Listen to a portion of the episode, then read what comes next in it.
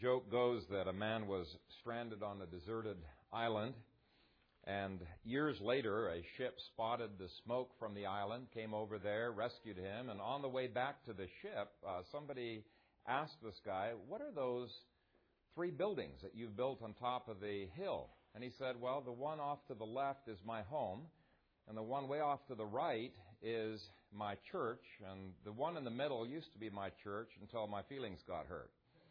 Uh, apparently, he was having discussions with me, myself, and I, and he couldn't even keep himself together. and um, there are many similar church jokes that pastors tell, most of them probably as poor as that one, um, that deal with the whole issue of what makes for healthy churches. There are a lot of people who are looking for a perfect church, even though they recognize there is no such thing as a perfect church. But I think in this verse, verse 31, we've got a description of a vibrant, a very healthy church. Actually, it's a bunch of healthy and vibrant churches, not perfect, because we're going to be seeing as we go through the book that there are issues that come up in these churches, but they were definitely healthy. They were definitely vibrant churches. And I believe this passage is as close to a description of the ideal church as uh, you can get. Luke begins the sentence by saying, then. And in the Greek, it's literally and therefore, and some translations render it and so. But the Greek men oun is really designed to show the context of what he's going to be talking about. It indicates that this healthy church did not arise in a vacuum. It arose out of great tribulation. It arose then when all of those bad things that he's been describing have been going on. Now, does that mean that in order to have a, a healthy church, we have to have great tribulation? And I would say no. If you're a postmillennialist like I am, or if you're a premillennialist, you believe that in the future there's going to be a long period of history when there is an ideal church but there won't be any persecution. Why? Because uh, all of the enemies of the church have been saved. And so there doesn't have to be a tribulation in order to have uh, a perfect church. But that word then, I think, clues us into uh, some things. First of all, the context. Uh, and it also indicates that an ideal church can emerge from great tribulation by God's grace. Now, the reason I even bother to give that point is it's not automatic. There are some people and there are some churches that come out of tribulation much the worse for the wear.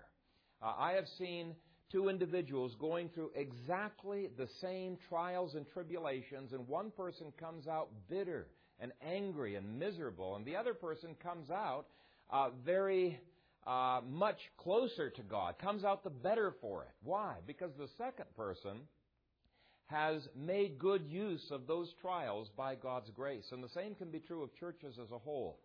Uh, it's sort of like the uh, attempts that have been made over the last 150 years to produce artificial diamonds. Uh, researchers recognize that diamonds are formed by carbon that has been uh, put under intense heat and pressure under the ground, and so uh, they've been working for uh, over a hundred years with various types of machines trying to exert pressure on various forms of carbon and, and heat, and they were completely unsuccessful until uh, a man, actually two people, discovered it uh, pretty close to the same time, and uh, the first person who discovered it didn't uh, patent it because his company wanted them to keep it secret for a while, and so he never got the credit. But uh, the first time it was a catalyst that they introduced. It was a form of iron, and just immediately these crystals, these uh, diamonds, uh, began to appear. Well, it was in the same way uh, that it was the grace of Christ that enabled these churches to make good use of this uh, tribulation. And so the context of tribulation does not on its own produce character, it's through the grace of the Lord Jesus Christ. So that word then indicates it's possible to get through great tribulation, to be the better for it. Secondly, it indicates that these people weren't being persecuted because they were bad. That's the immediate conclusion that some people jump to when they're being persecuted. I must be being punished by the Lord. What's wrong with me? And yet, in this circumstance, it was the exact opposite. And uh, many times that's the case. In 2 Timothy 3:12, Paul says, All who desire to live godly in Christ Jesus will suffer persecution. As long as there are God haters and Christ haters around, there's going to be Christian haters. And so uh, this word then indicates we shouldn't be surprised. Third, it indicates that God can stop the persecution any time that He desires. It was at the height of this persecution that, boom, all of a sudden, the persecution stops. Uh, God never makes Christians face trials and tribulations nonstop, and I think we can praise the Lord for this. Uh, he knows how much pressure we can uh, take. 1 Peter 1 6 speaks of the fire they were going through as being for a little while. And maybe some of you have been going through some pressures and some trials, and you're wondering, Lord, I don't think I can take much more of these uh, trials and the fire that you are putting us through. Well, you can rest assured the Lord does not put us through more than what we can handle. Nonstop persecution, the Lord knows, can destroy uh, some people. But it takes people who have gone through the fire to really appreciate peace and prosperity and make the best use of it. And I think in America, we're at a stage where people have peace, they have the prosperity, and they could continue in that peace and prosperity, but they're abusing it.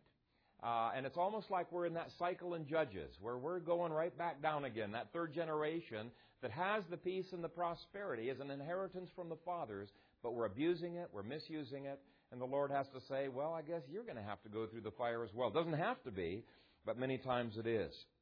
And so remember the context. Healthy, vibrant churches do not arise in a vacuum. But let's look at the five blessings that God pours out upon these churches that are ready, they're prepared to receive them. First blessing is peace. Then the churches throughout all Judea, Galilee, and Samaria, and that's as far as the persecution has gone right now, right? Throughout that whole area, it says, had peace. Uh, the term peace can have a wide range of meanings. It can mean wholeness, success. Uh, there's 21 different meanings for it, but I think uppermost in uh, Luke's mind here is especially the conflict that they had from outside, the conflict that they had uh, from inside. And um, having that kind of peace is truly a blessing. I do not pray for persecution. I pray for a holiness that can appreciate the blessing of peace. But to me, this shows the sovereignty of God at work. Commentators point out that this persecution did not stop with the conversion of Saul. In fact, it had actually heated up. They were after Saul. In fact, for the rest of his life, they're trying to kill Saul. So it didn't stop because of his uh, conversion. Instead, God was giving them a reprieve from their persecution because they didn't need the persecution anymore. Okay? God didn't have any more purpose in their lives. And how did that persecution stop? To me, this is really intriguing how Luke just kind of brushes over it real quickly. It's almost as if Luke is saying, you know, it's no big deal for God to turn it off any time uh, that he chooses. Now, let me give you, uh, from the Jewish historian Josephus' eyes, what was happening at this time and how God orchestrated all of this uh, stoppage of um, persecution. God brought so many changes in AD 36 through 37 that the Jewish leaders had to stop everything that they were doing to deal with the crisis events that God was bringing into their lives. And I'll just give you a sampling. In AD 36, the Roman governor Vitellius succeeded Pontius Pilate, and as soon as he became governor, uh, he deposed Caiaphas the high priest and put Jonathan in his place. The next year, he deposed Jonathan and put uh, Theophilus in place, so there was turmoil amongst the Jewish leadership. Then, secondly, the Roman Emperor Tiberius died, and he was succeeded by Caligula. Now, everybody knows Caligula was uh, quite a scoundrel, in fact, he almost acted insane, perhaps uh, demon possessed, and he played havoc with Israel.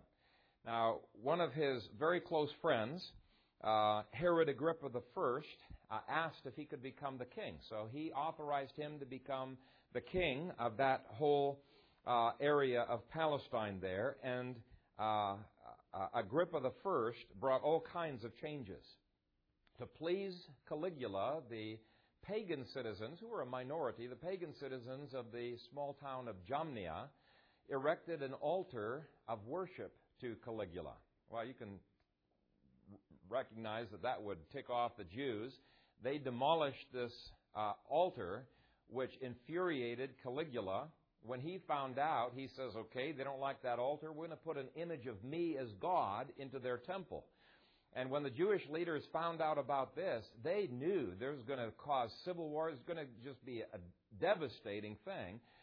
Uh, Petronius, the governor of Syria, brings half of his army to enforce this order. And so the leaders, they go in three different groups, rending their clothes and putting sackcloth and ashes and prostrating themselves before Petronius.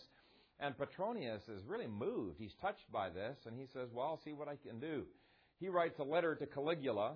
He says, Well, why not, you know, he tells him what, what had happened. Why don't we just not do this? Well, that really angers him and he's upset with Petronius, and he's deciding he's going to secretly bring an image into the temple. And if you read through this period of history, you can see all kinds of fascinating political intrigues uh, that are going on. It's almost as if God is saying, these guys, um, you know, want to uh, heat up the persecution again. I'm just going to tweak something over here, tweak something over here. I'll keep them busy. They're going to be so diverted, they're not going to have the time to think about these Christians and uh, they think that they're in control. They're not. They are pawns in God's hands. Uh, it says in Proverbs 21, verse 1, the king's heart is in the hand of the Lord like channels of water. He turns it wherever he wants. Some people have wondered how in the world could this persecution just boom, stop all of a sudden throughout Jerusalem and everywhere when they hate these Christians so much, and in chapter 12 they begin the persecution again. Well, we know why. God's in charge and uh, God can turn it off any time that He chooses. And so peace really is a gift from God, and you can see why Psalm 127 says we need to pray to God for the peace of Jerusalem. Why 1 Timothy 2, verse 2 says we need to pray to God for kings and all who are in authority that we may, we may lead a quiet and peaceable life. What God is saying there is God not only rules in the church, He rules in the affairs of kings as well. He controls everything that goes on in this world, and we can have confidence that no persecution can come against you except such as God has ordained for your good and for His glory. They are pawns in His hand. Now, I mentioned that I don't think that the peace is simply the, the turmoil that came at the church from outside, but also the peace that God was delivering within the church of Jesus Christ itself. And that is a wonderful gift. Um, God can cause that peace to rule in our hearts. 1 Corinthians 7:15 says about the family that God has called us to peace. It doesn't happen automatically. Even though it's a gift of God, we're responsible to pray for it, we're responsible to work at it, to pursue it. Uh, Paul's admonition to the Colossians is, Let the peace of God rule in your hearts, to which also you were called in one body, and be thankful. And so we're to let it rule. We're called to that peace within the body of Jesus Christ. And in context, Colossians 3:15 shows a number of ways in which we can let the peace of God rule within the church, in which we can be pursuing uh, the peace of God within that church. And so peace is one of the signs of a healthy family, according to 1 Corinthians 7. It's one of the signs of a healthy church, according to Colossians chapter 3. And so the first thing I would say is if we want to have an ideal church, we must be a church that not only seeks peace from God, but strives for peace with each other and prays for peace from outside. We're, we need to be characterized by peace in our families and elsewhere. Second blessing is edification.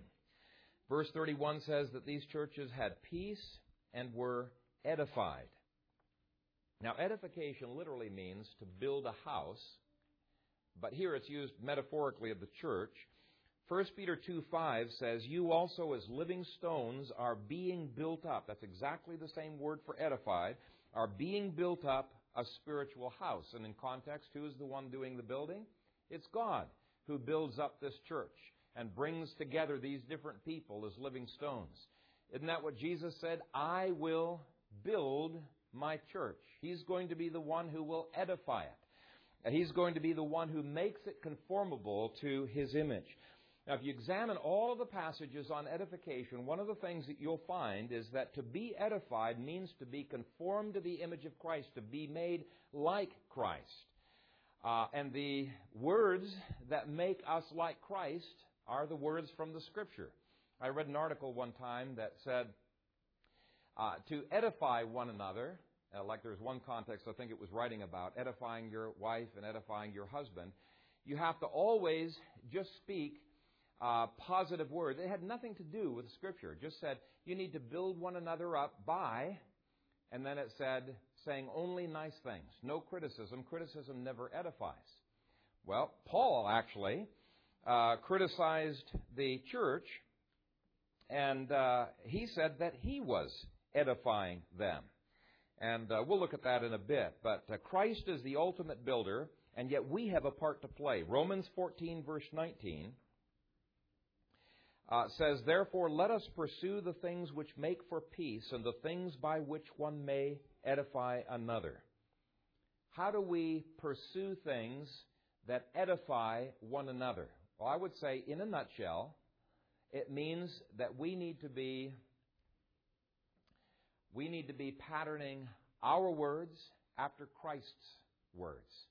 We need to be patterning our methods and our goals after Christ's methods and goals. Uh, otherwise, the house that we're building is a different house than Christ is building. See, He's building His church, and if we are to be a part of that building, we've got to come alongside of His words, His goals, His methods, His ways of doing things. Otherwise, it's something that we're building all on our own. And even the officers of a church who are commanded to edify, build up the church, can only do it as they speak the words of Christ and do it in His way. I want you to turn with me to Ephesians chapter 4. this is one of several passages that speaks about how we can edify uh, one another and edify the church as a whole. And it doesn't mention support groups and esteem groups and therapy sessions and methods of making people feeling you know, really good. Instead, it's very, very old fashioned and out of date with today's mandates. Praise God. Uh, Roman, Ephesians 4, beginning at verse 7. says, But to each one of us grace was given according to the measure of Christ's gift. First thing that we see is it flows, it all flows from grace. And that grace doesn't flow through the session to the members, it's given to each member directly by Christ. Now, God does give leaders later on in verse 11, but these leaders, they're not CEOs, they're not CFOs, they're not mediators for sure between Christ and men, right? God gives this grace directly to the individuals. They are the ones who are involved in the edification process. And so God does not envision some grand a centralized megachurch or a centralized small church in which there are 45 different programs, you know, that's top down, as it were, and uh, all kinds of age segregated ministries trying to make sure you guys get edified. He does it the very ver- reverse. He immediately gives his grace for edification into every member's life. It's a grassroots thing from the bottom up. Verse 8 Therefore, he says, when he ascended on high, he led captivity captive and gave gifts to men. We'll be seeing that the spiritual gifts are a part of that edification process. Verse 9. Now, this he ascended, what does it mean? But that he also first descended into the lower parts of the earth. He who descended is also the one who ascended far above all the heavens, that he might fill all things. And he gave some to be apostles, some prophets, some evangelists, and some pastors and teachers. Now, who did he give these five kinds of leaders to? He gave them to the church, right? Which implies that the church was already in existence before he gave those leaders, right? There are some people who act as if a church can't exist without any leaders. Now, it may not be ideal, but in Ephesians chapter, let's see, what did I write in the note in the margins here? In Ephesians chapter 14, verse 23, it says that Paul went from city to city establishing elders in every church. There were already established churches in these various cities, and he put the leaders in there. Why? Because leaders help to equip the saints for the work of the ministry, but the equipping's already been going on, right? The members from the grassroots up are involved in this ministry of edification. I do want you to notice the historical and the logical order in which these leaders are grouped. He's already mentioned uh, that the apostles and the prophets are the foundation of the church, and that's in Ephesians 2, verse 20. Ephesians 2 and verse 20. He says, having been built upon the foundation of the apostles and prophets. That's a, a, key phrase there. The word having been built, that's exactly the same Greek word that we've been looking at for edifying. Okay, edifying.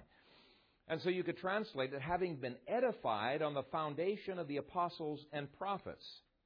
Now, what was it that the church was building each other with. And the thing that they were building each other with was the scriptures that the apostles and prophets had given to them. Okay, the apostles and prophets' role was to give the New Testament scriptures, to complete the canon. And because they're not a part of the later building project, they're just a part of the foundation, there are no more apostles or prophets. Okay? They were part of the foundation. And so the offices have passed away, but are the apostles and prophets still speaking to us? Absolutely, yes, they are. They speak through the scriptures, and they're going to continue to speak, continue to be the foundation, uh, all the way through to the second coming. Uh, we don't have an absence of the apostles and prophets. We've got it all written down here. Once the foundation is built, the church keeps getting built upon that. Now, you keep looking at the um, the um, well, let, let, me just finish the thought on this. This does away then with a large portion of what people uh, bring into churches by way of sociology, psychology, and other things, where we're taking the wisdom of man and we're trying to merge it with the scriptures.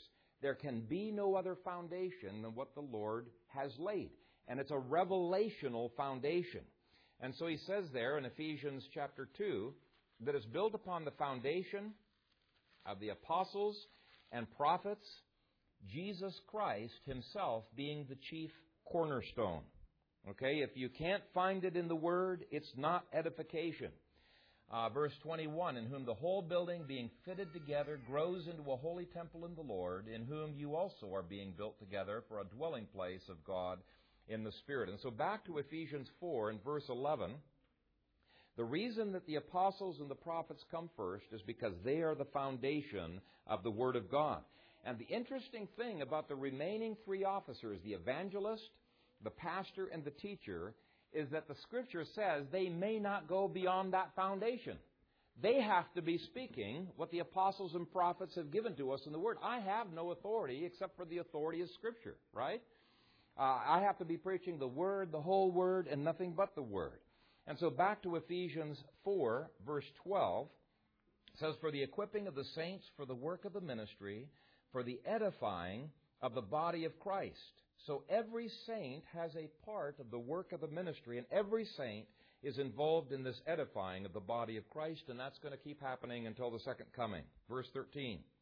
Till we all come to the unity of the faith and of the knowledge of the Son of God, to a perfect man or a mature man to the measure of the stature of the fullness of Christ. And so there's the goal of all edification. It's to become more and more like Jesus Christ. Not to feel good.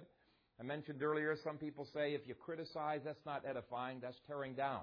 Listen to what Paul said just after he had given a rebuke to the Corinthians. 2 Corinthians 13.10. He says, I gave this rebuke, quote, according to the authority which the Lord has given me for edification and not for destruction. In other words, his goal was not to tear them down. His goal was to build them up, to make them like Christ. And they were walking in the wrong direction. Of course, he has to bring a criticism or a rebuke to bring them back to the goal of being like Christ.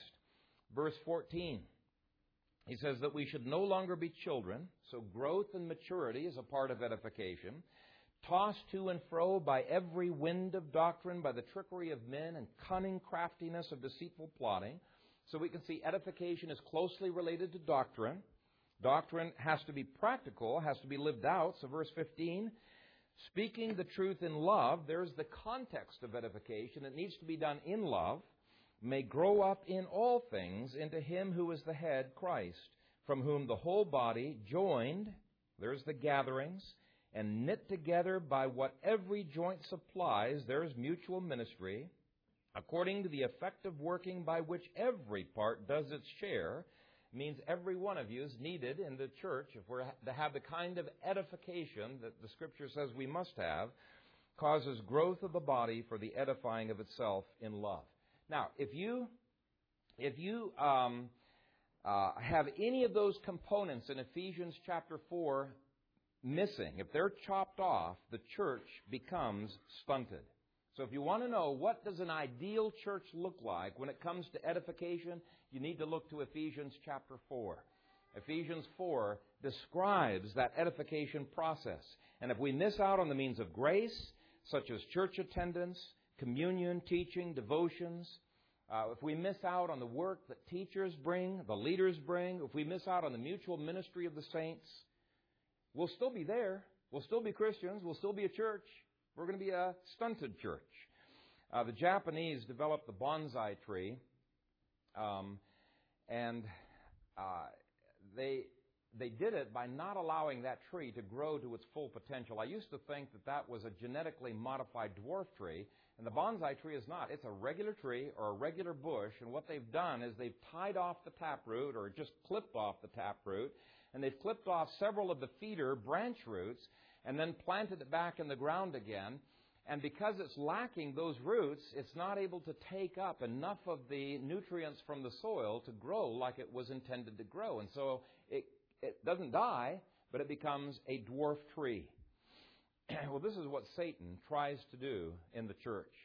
If he can tie off or prune off the taproot of prayer or the feeder roots of personal devotions, of of uh, mutual ministry of the saints, of going into worship, and some of these different things, fellowship together, he can stunt Christians in their walk. A vibrant and growing church is a church where all of its members are being edified, they're edifying each other in the Scriptures and in God's grace. The next blessing in Acts 9, verse 31, is the blessing of liveliness. says, walking in the fear of the Lord and in the comfort of the Holy Spirit, they were multiplied. And I want to focus on that phrase, walking. Walking implies life. It implies we're practicing what we preach. Uh, one New Year's Day at the um, uh, uh, uh Tournament of Roses uh, parade, one of the, what do they call them, the floats, came to a stop and held up the whole parade. And on the TV, you could see this guy dashing out of his truck, running to a gas station, getting a gas can and pouring it into the gas tank. And what was humorous about it uh, was that this was the Standard Oil Company's float. Here's a company, you know, whole life is giving gas to people and their car runs out. And sometimes I think that's the way it is with Christians. We have a profession of what we stand for, that we are endued from on high with power from above. That's what Christ promised to the church. And yet, we cut that off. We short circuit it with neglect, with sin, and and uh, we do not live, or we do not walk the walk uh, that we should be. And sometimes it's just because of laziness. This word walking also implies strength and maturity. Babies don't walk. Sick people don't walk. You know, they're in, uh, they're in bed. Walking also implies progress. We're not standing still. We're progressing. We're moving forward. And unfortunately, there are some Christians who have had great accomplishments in the past, and you can see people like this. Uh, uh, even David was tempted to this for a while, when he just stayed back and was wandering around, you know, at the time of Bathsheba. But they've had great accomplishments, but they're satisfied with the past and they're standing still. There should never be a time when Christians are not stretching and moving themselves forward like Caleb and like Joshua did. Walking implies progress. This word walking also implies you know your direction. If you're lost, you don't tend to keep walking. You start looking around, where am I, right? But if you're walking, it implies you know your direction. But most important in this context, I think it implies you're in agreement with God. These churches weren't walking in their own strength, wisdom, and honor. They're walking in the fear of the Lord and the comfort of the Holy Spirit. And I want to look at those two phrases because both of them show the reality of God's presence in their consciousness and in their living. First of all, it says they were walking in the fear of the Lord. And I want to spend a little bit more time on this phrase because I think this is the area that the church in America is the weakest on. So many people have no fear of God before their eyes. And yet, this verse makes fear of God one of the signs of a vital and a healthy church. It's got to be there. Now, there's a part of the movie Jurassic Park uh, where the world class paleontologist Alan Grant, uh, who's devoted his entire life to studying dinosaurs, di- uh, dinosaur bones and whatnot, he comes face to face with a real live uh, dinosaur. And uh, he falls to the ground. Apparently, he's had quite an adrenaline rush because there's quite a different thing knowing about dinosaurs by studying their bones and coming face to face with a living dinosaur.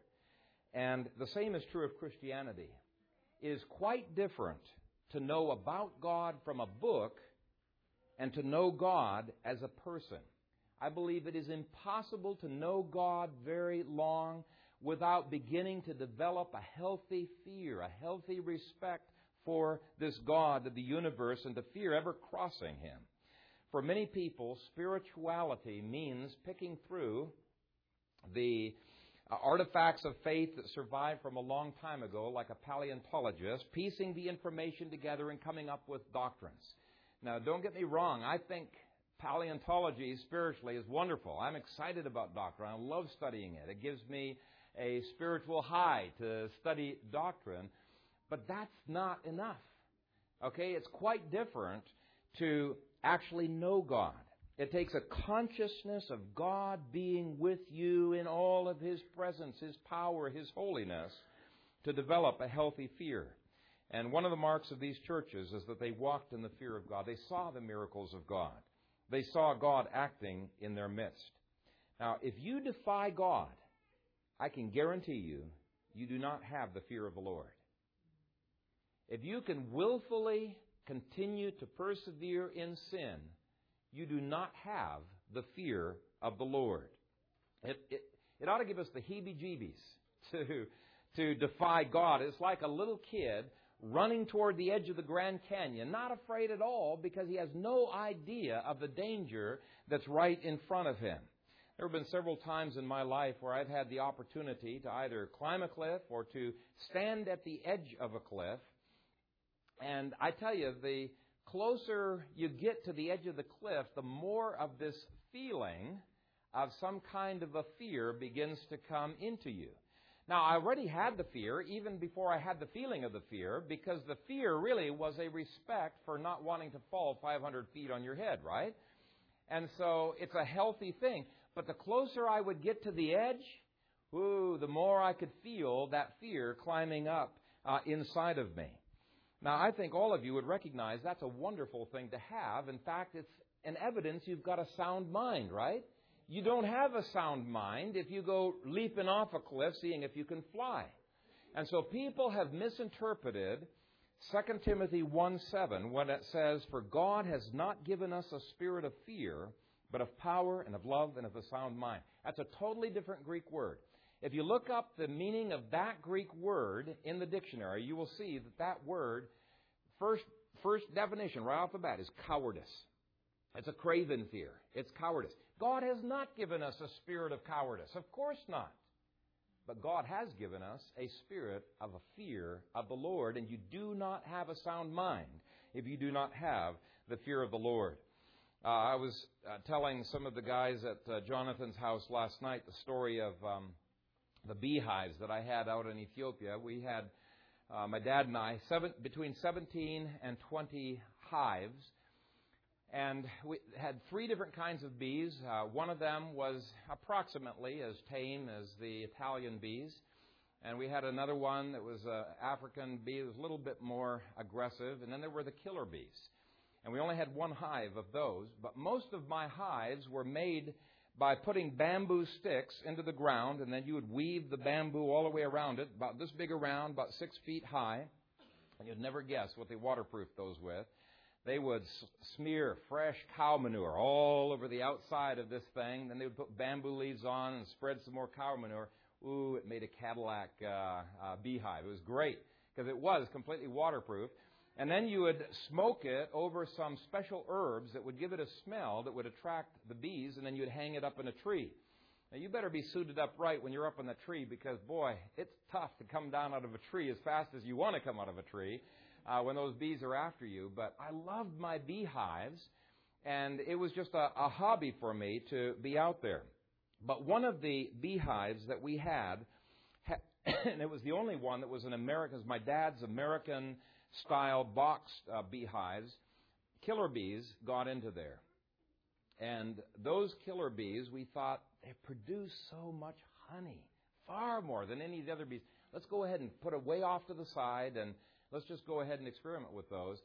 But uh, there was some troubles with those bees. These bees are so dangerous with no provocation. The missionary who was there before us, uh, he was just walking down a path and they covered him and uh, just about stung him to death. The Ethiopians were trying to get all the bees off of him. It damaged his health, you know, the rest of his life.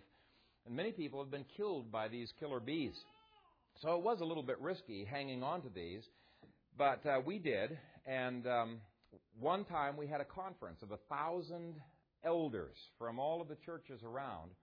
And some kid, for some reason, we don't know what possessed him, threw a stone at that box, and the bees chased him, and he ran right into the conference. And I tell you, you never seen uh, old people run so fast.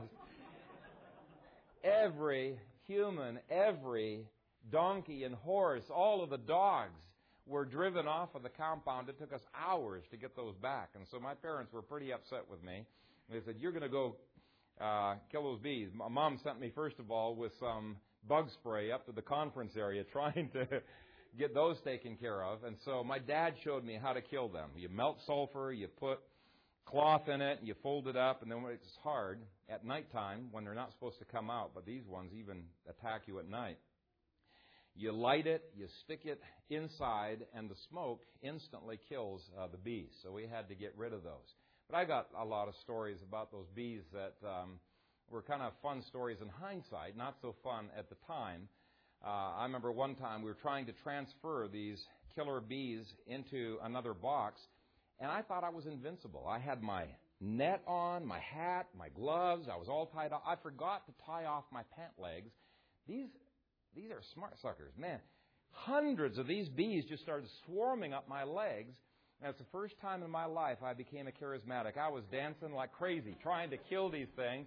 Made a beeline for my bedroom where I could take my pants off and spray with bug spray. And I looked over to the side, and there was um, Smith, uh, the missionary, uh, laughing through the window. He just thought this was the most hilarious thing see me, see me dancing like that.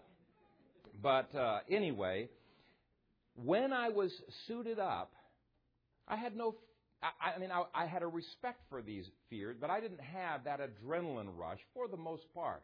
And I loved these bees because of the way they produced honey. I loved working with them. I came boldly to them. I was in absolutely no danger to them, but if I tried to approach them without a bee suit, it was all over. Okay? I sometimes did feel an adrenaline rush even when I was suited up because they would cover your net so thick you could not see out, and you're trying to brush them with your glove uh, like a windscreen. I mean, not a windscreen, a windshield wiper. And uh, you could smell the bee venom as they're trying to sting. They're squirting through the, the thing. So that can a little bit freak you out too because you realize what you're dealing with. There's a power out there that you're dealing with, but they produced a pile of honey. So if you didn't, most of the bees, if you didn't mess with them, they didn't mess with you. That was not true of these killer bees. Now, even though this is not a perfect illustration, and I, I recognize that it's not, uh, that is sort of how it is with God. He loves us. We love Him. He has permitted us to come boldly into His presence when we are clothed in the righteous garments of the Lord Jesus Christ. But if we are not suited up in Christ, in other words, if we're unbelievers, all that we're going to see is the terror of the Lord to destroy us, right? So we come in Christ, we can come boldly, we don't need to be timid, we don't need to be cowards. And uh, the times, though, that the Scriptures speak of people coming before the Lord, they fall flat on their face before the Lord, and they haven't even seen Him. They've just seen a theophany of His glory. They've not even seen Him. You know, think of Daniel. He doesn't even see God. All he sees is an angel. He falls on his face. He is so weak he cannot stand. The angel has to touch him to strengthen him. And so when you see people who treat God like a, you know, an old buddy that you slap on the back and you see some of the irreverent prayers that they give, it just makes me shudder. It is blasphemy. Our God is a holy God who must be reverenced. He must be reverenced. And to rebel against God is even more foolish. Now, as a Christian, we can come boldly, but let me tell you, even as a Christian, when you are willfully sinning against God, it is as foolish as not tying off your pant legs when you're going to deal with those killer bees. Now, to use another analogy, children can cuddle in their father's lap and experience fellowship when they're in right relationship with God, but if they rebel against God and He has to bring out the rubber hose, there's some fear and trembling. And with my kids, probably some dancing as well, right? Uh, but even when they're not in trouble, they have that healthy respect to not want to cross over the line. And the scripture calls that fear. That reverence does not translate into a lack of love. When rightly related, they can be all over dad. They can be on his lap. They can have fun with him. They can cuddle with him. In fact, they'll have a whole lot more fun than I had with those bees, right? They can have a lot of fun with dad. The love, the boldness of approach are in the context of a healthy fear. And that's exactly how the book of Hebrews ties boldness and fear together. Three times Hebrews tells us we can have boldness with God, but those passages tell us how to come boldly. It says we must come boldly with fear and reverence and awe. How can those be held together? I really think they can be. Um, let me read you three of the eight passages where Hebrews commands us to fear God. He tells believers in Hebrews 10, the Lord will judge his people. So we're not talking about pagans here, right? We're talking about Christians, uh, believers, believers who can come boldly to the throne of grace to ask for mercy. So he says, the Lord will judge his people it is a fearful thing to fall into the hands of the living God. Fearful for who? It's fearful for believers, right? Who are judged, believers who fall into the hands of a living God. Our God is so holy, we are not supposed to mess around with Him. Uh, there is a modern theology that says that God never gets angry with believers. He never gets angry with His children. That is absolutely not true. There are a number of passages that indicate that when people are living in willful rebellion against God, God does get angry with them because He loves them. He didn't want them doing this kind of stuff. He got angry with Moses, did He not? And Moses was His, like, He talked to Moses face to face like a friend. He was a man after God's own heart. Hebrews 11 speaks of Noah moved with godly fear. It moved him. It motivated him. It's a tremendous motivator for holiness.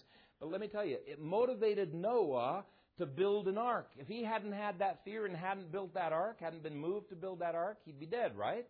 And so it, it is compatible uh, with love. Hebrews 12:28. Therefore, since we are receiving a kingdom which cannot be shaken, let us have grace by which we may serve God acceptably with reverence and godly fear. Notice that he indicates grace enables us to have that fear. Grace is not incompatible with fear. In fact, grace will always produce that kind of a fear, will it not?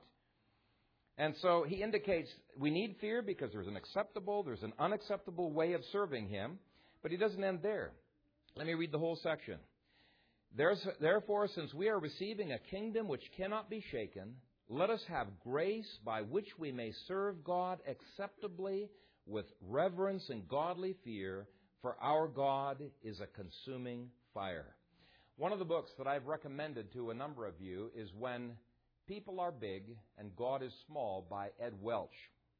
And this book shows how the fear of the Lord is at the heart of Christianity, and how the fear of the Lord is the remedy for every other kind of fear uh, lack of esteem, pride, timidity, cowardice, um, lack of confidence, any of those. The God of most Christians is far too small, which automatically means something's going to fill the gap. Men become very big in our eyes. We feel like we have to perform for men. We have to look good in their eyes. When people are big in our eyes and God is small, we feel very little shame before God, but boy, we feel a great deal of shame before men. Why? Because we've got things reversed in our priorities. It's a marvelous book.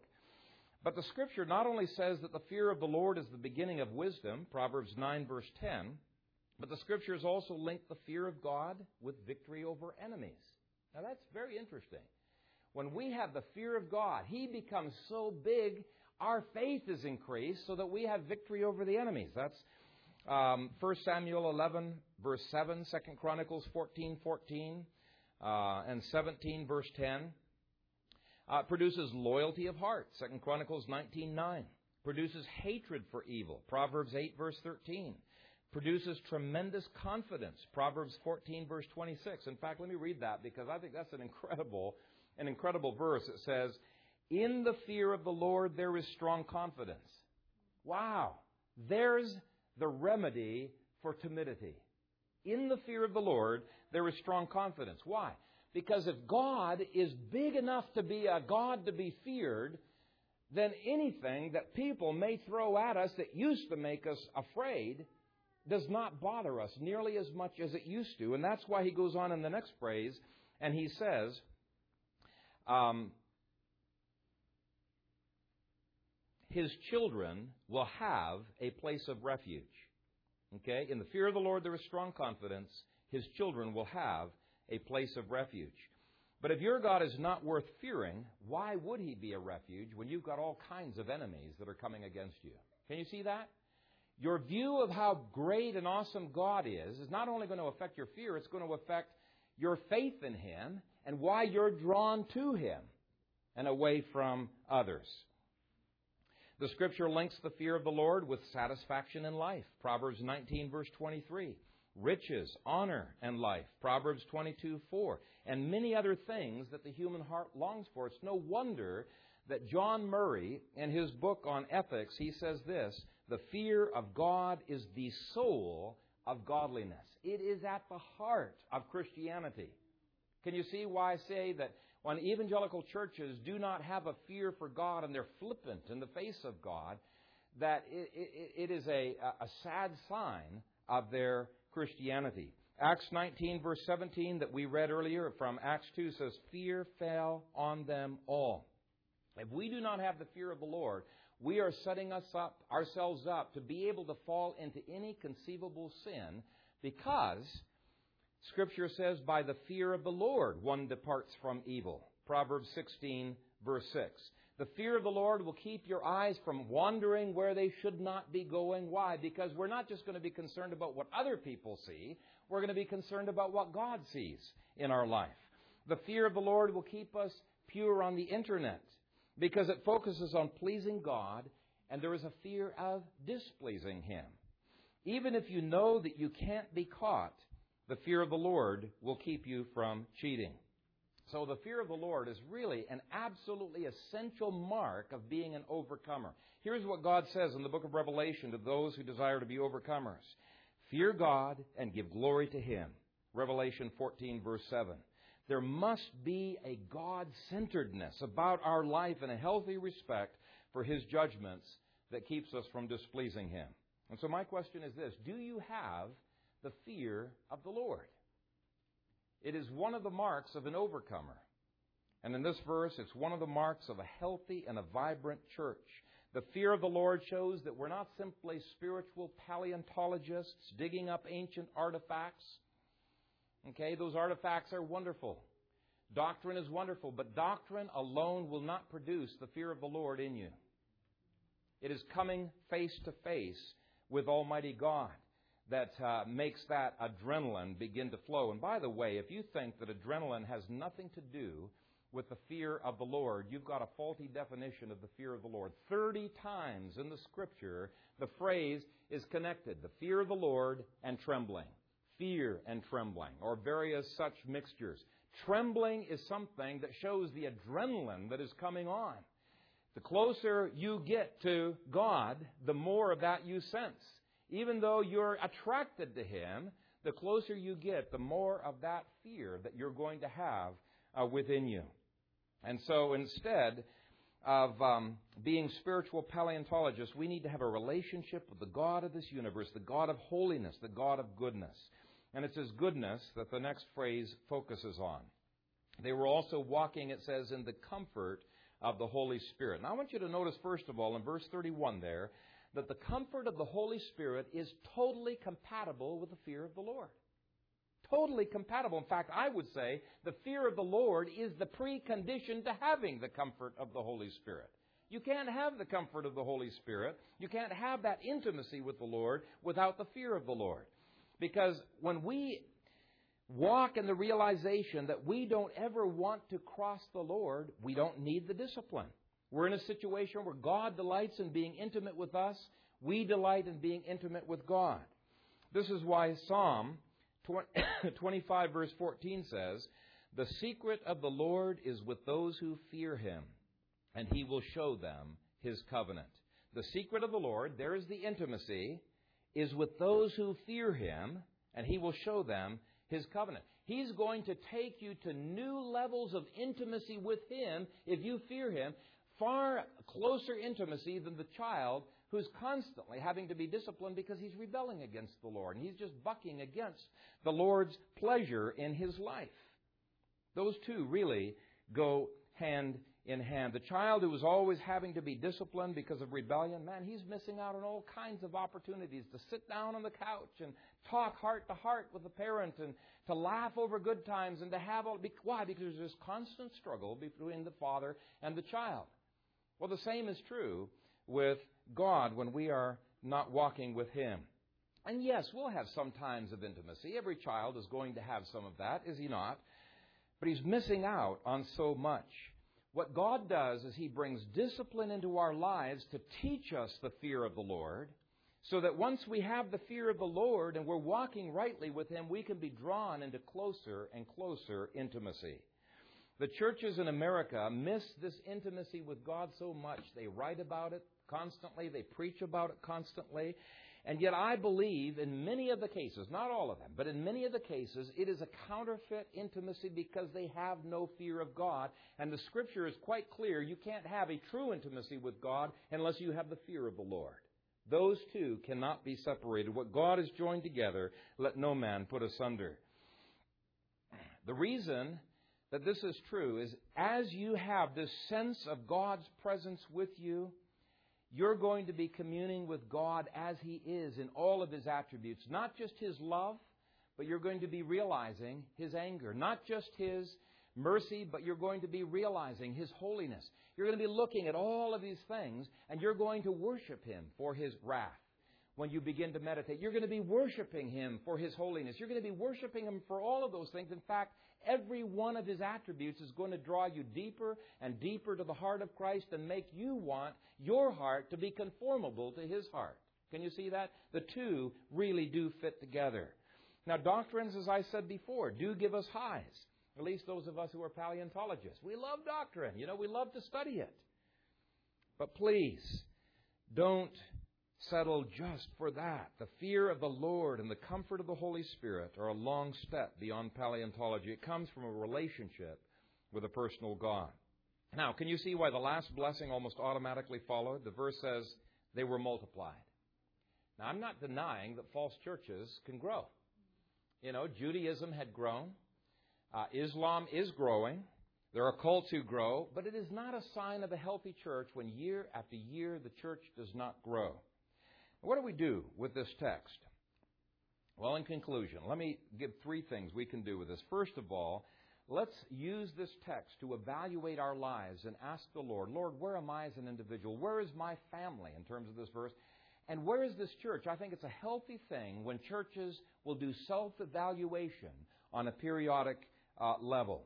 Second, let's pray this verse. Let's pray that God would help us to grow in the midst of our pains, our afflictions, our persecutions, so that we will be holy enough to be able to appreciate and value and make good use of peace and prosperity uh, that the Lord brings into our lives. Let's pray that He would not only bring us peace, but a liveliness about our faith that makes us want to continually be moving forward. Let's pray that He would give us such a sense of His presence with us that we would have a, a, a constantly be walking in the fear of the Lord and in the comfort of the Holy Spirit. And let's pray that God would cause our church to grow. You know, we really cannot financially afford to plant another church, even though it would be wonderful to be able to do so. And I've had some thoughts percolating in my head uh, based on what some other churches have attempted of a multi site, one church, multi site, and it only costs 30% more, uh, really, uh, to be able to do this, various preaching posts. But we can talk about that at a later time. But at this point, we really can't afford to be planting another church. But let's pray this verse to God and claim His grace to make this describe us. Third, let's each one of us be a part of the process of building uh, each other up, edifying each other up, not leave that up to the pastors. Let's live out the body life of Ephesians 4. And I think if we do those three things, man, we're going to see a big difference. If we will engage in self evaluation, praying the verse, and edifying each other, I think the Lord will prosper us. And that's my prayer, that the Lord would prosper and bless this church to His glory. Amen. Thank you, Father, for this reminder in your word of the fact that even in tribulation and affliction and difficult circumstances that you can grow ideal churches. Father, we want to be uh, one of those ideal churches, churches that uh, walk in the fear of you and in the comfort of your Holy Spirit. Uh, we want to be churches that grow. We want to be churches that can appreciate the peace that you bring into our lives, but are not destroyed uh, when you bring affliction and adversity to us. Father, I pray that you would cause us to grow by your grace, and may you receive all the glory. In Christ's name, amen.